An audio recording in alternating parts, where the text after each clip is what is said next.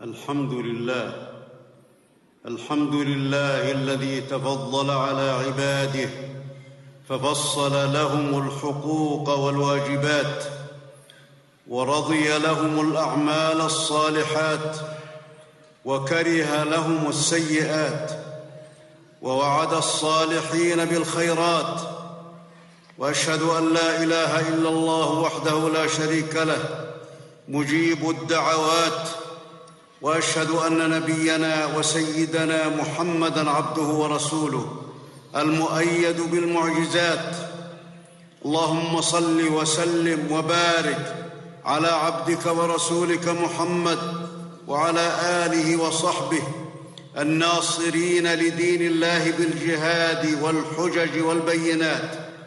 أما بعد فاتقوا الله اتقوا الله فلا تضيعوا فرائضه ولا تعتدوا على حدوده فقد فاز من اتقى وخاب من اتبع الهوى عباد الله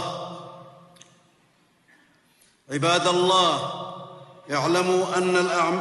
اعلموا اعلموا أن أعمال العباد لهم أو عليهم لا ينفع الله طاعة ولا تضره معصية. قال الله تعالى من عمل صالحا فلنفسه ومن أساء فعليها ثم إلى ربكم ترجعون. وقال تعالى من عمل سيئة فلا يجزى إلا مثلها ومن عمل صالحا من ذكر أو أنثى وهو مؤمن فأولئك يدخلون الجنة. يرزقون فيها بغير حساب. وقال عز وجل في الحديث القدسي يا عبادي إنما هي أعمالكم. يا عبادي إنكم لن تبلغوا ضري فتضروني ولن تبلغوا نفعي فتنفعوني. يا عبادي إنما هي أعمالكم. أحصيها لكم ثم أوفيكم إياها. فمن وجد خيرا فليحمد الله ومن وجد غير ذلك فلا يلومن إلا نفسه. رواه مسلم من حديث أبي ذر رضي الله عنه. وأداء الحقوق الواجبة على العبد نفعها في آخر الأمر وأوله يعود إلى المكلف بالثواب في الدنيا والآخرة. كما قال تعالى ومن يعمل من الصالحات وهو مؤمن فلا كفران لسعيه وإنا له كاتبون. وقال تعالى إن الذين آمنوا وعملوا الصالحات إنا لا نضيع أجر من أحسن عملا.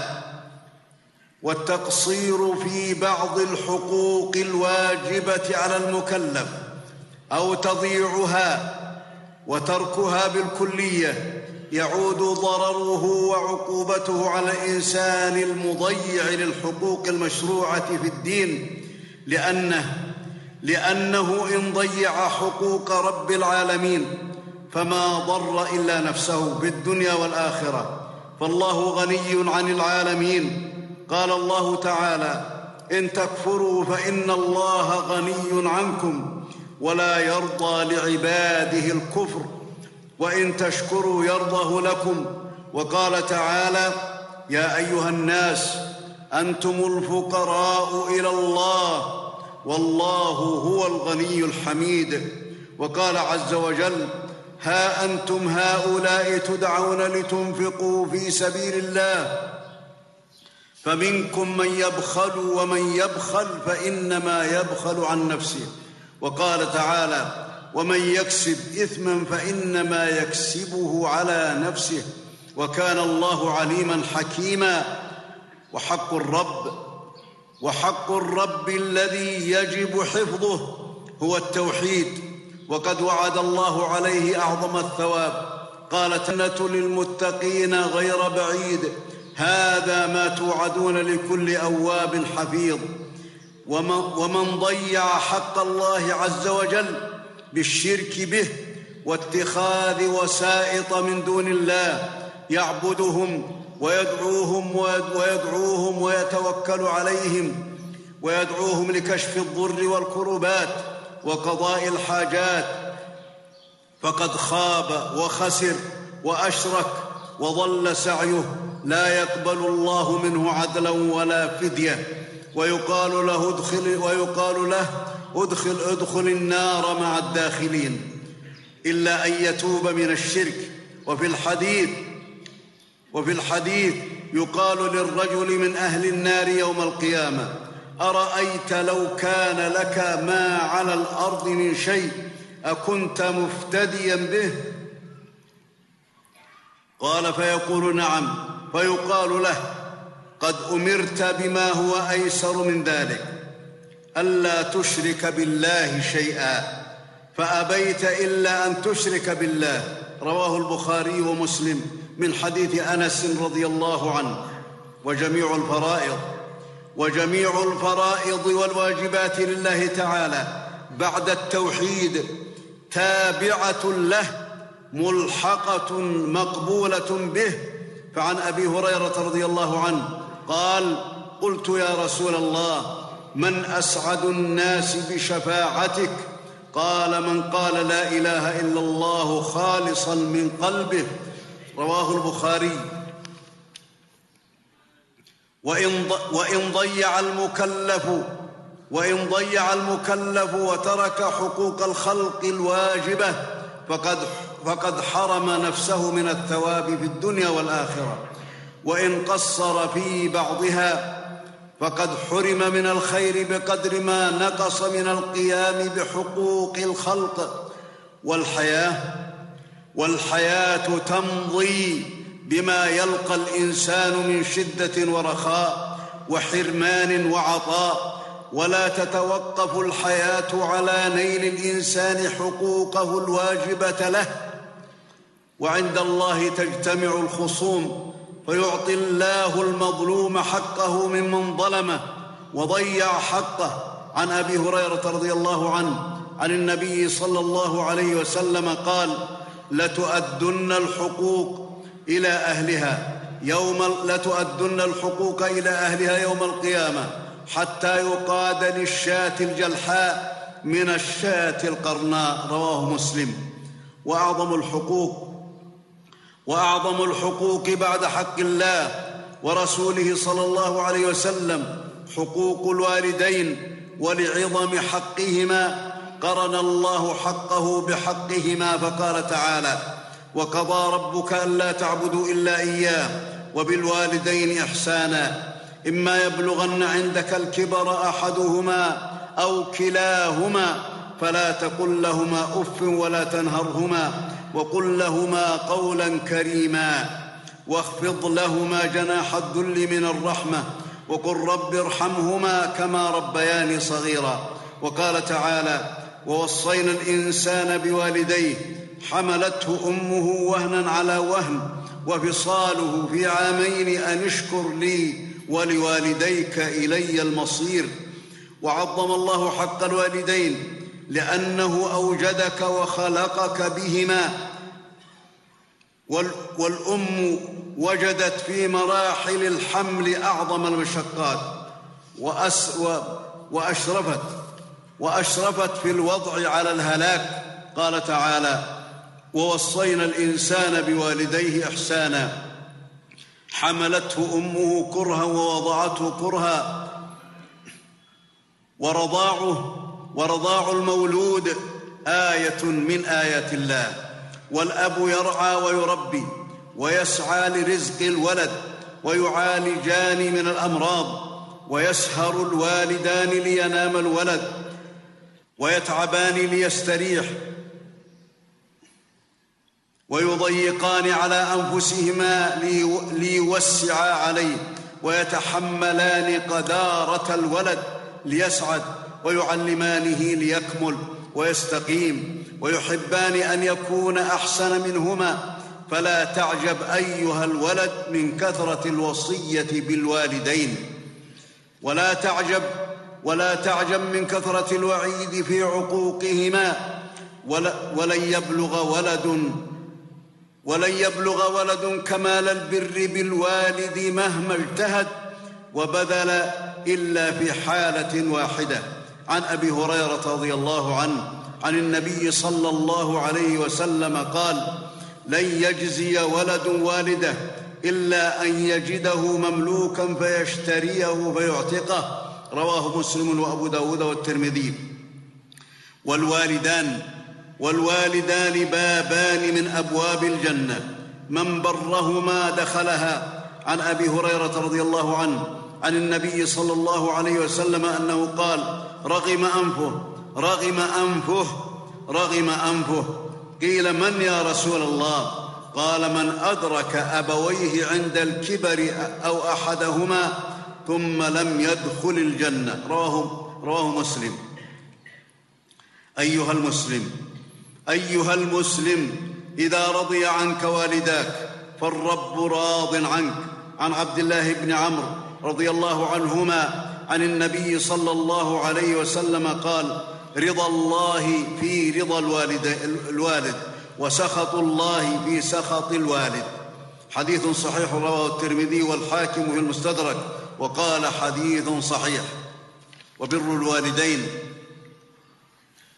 وبر الوالدين هو طاعتهما في غير معصية وإنفاذ أمرهما ووصيتهما والرفق بهما وإدخال السرور عليهما والتوسعة عليهما في والتوسعة عليهما في النفقة وبذل المال لهما والشفقة والرحمة لهما والحزن لحزنهما وجلب الأنس لهما وبر صديقهما وصلة ود وصلة ودهما وصلة رحمهما وكف جميع انواع وكف جميع أنواع الأذى عنهما والكف عما نهي عنه ومحبة طول حياتهما وكثرة الاستغفار لهما في الحياة الدنيا وبعد الموت.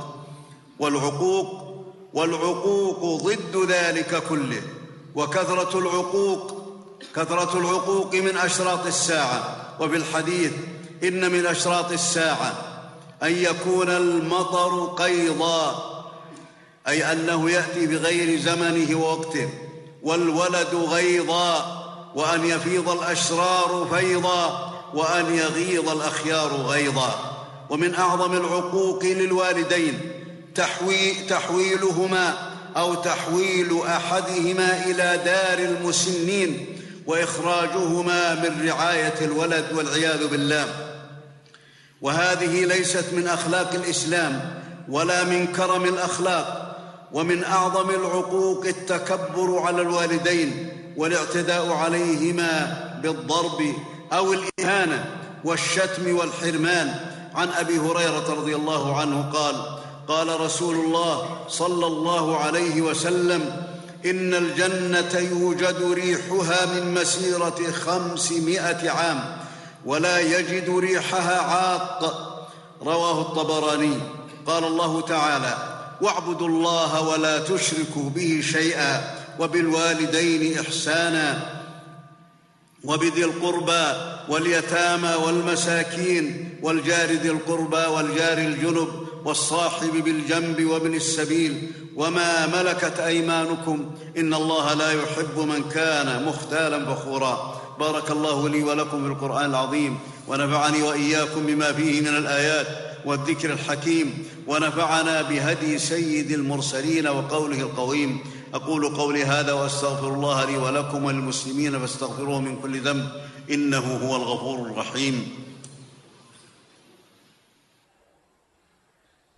الحمد لله رب العالمين وأشهد أن لا إله إلا الله وحده لا شريك له القوي المتين وأشهد أن نبينا وسيدنا محمدا عبده ورسوله الصادق الأمين. اللهم صل وسلم وبارك على عبدك ورسولك محمد وعلى آله وصحبه أجمعين. أما بعد فاتقوا الله حق التقوى وتمسكوا من الإسلام بالعروة الوثقى. عباد الله إن حقوق الوالدين مع ما في القيام بها من عظيم الأجور والبركة فهي من مكارم الأخلاق وأكرم الخصال التي يقوم بها من طابت سريرته وكرم أصله وزكت أخلاقه وجزاء الإحسان الإحسان والمعروف حقه الرعاية والوفاء.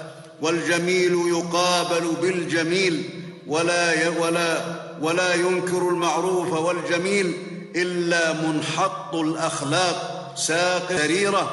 قال الله تعالى إن الله كان بما تعملون بصيرا. والسلام وبرا بوالدتي قيا وعن يحيى عليه السلام يكن جبارا عصيا. وقال, وقال عن الشقي العاديه أف لكما. أتعدانني من قبلي وهما يستغيثان الله ويل الله عنه عن النبي صلى الله عليه وسلم. عن النبي صلى الله عليه وسلم. جاء الصلاة والسلام فقال يا رسول الله من أحق الناس أمك ثم أمك؟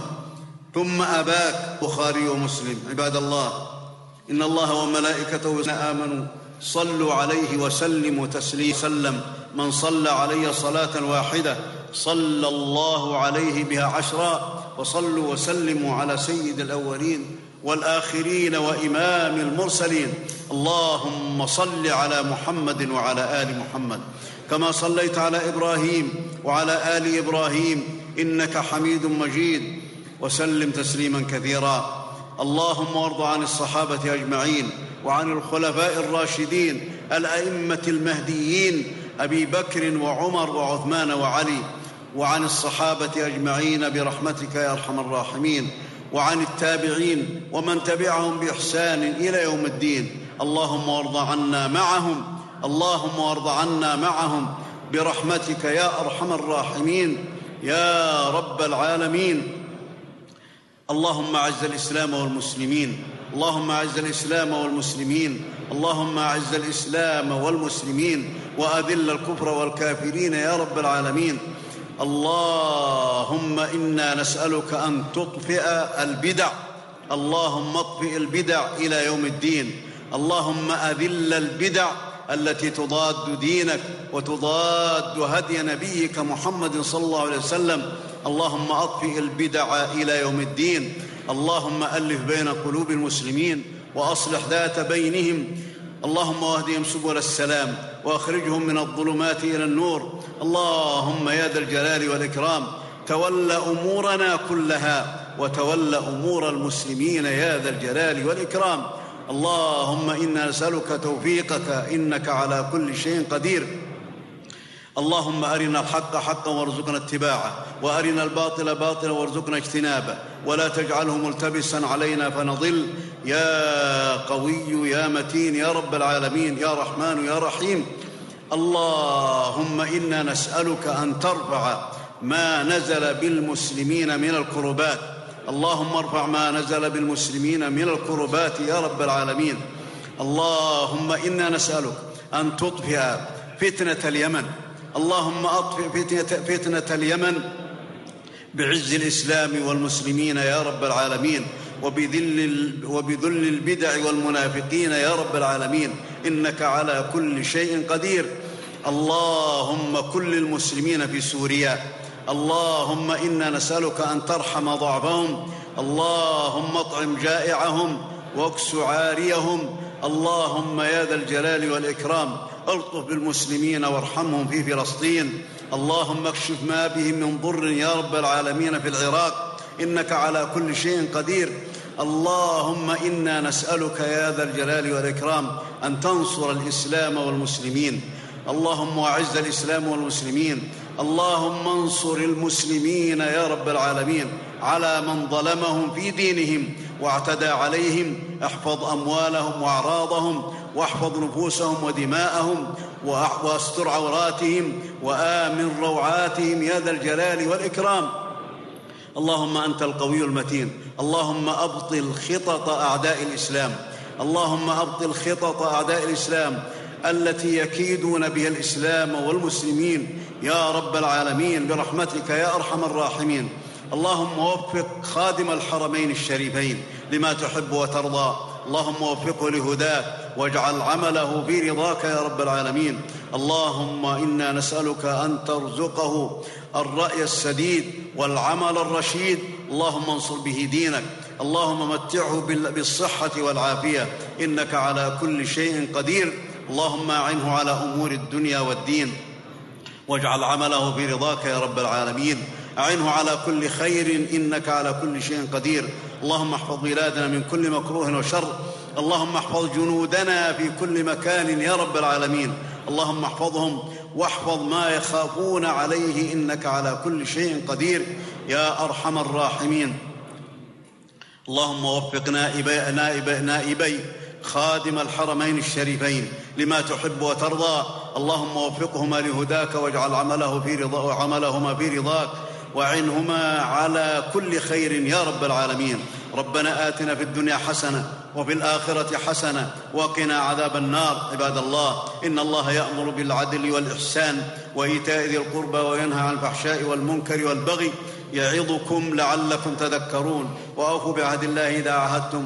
ولا تنقضوا الأيمان بعد توكيدها. وقد جعلتم الله عليكم كفيلا. إن الله يعلم ما تفعلون. واذكروا الله العظيم الجليل يذكركم. واشكروه على نعمه يزدكم. ولذكر الله أكبر. والله يعلم ما تصنعون.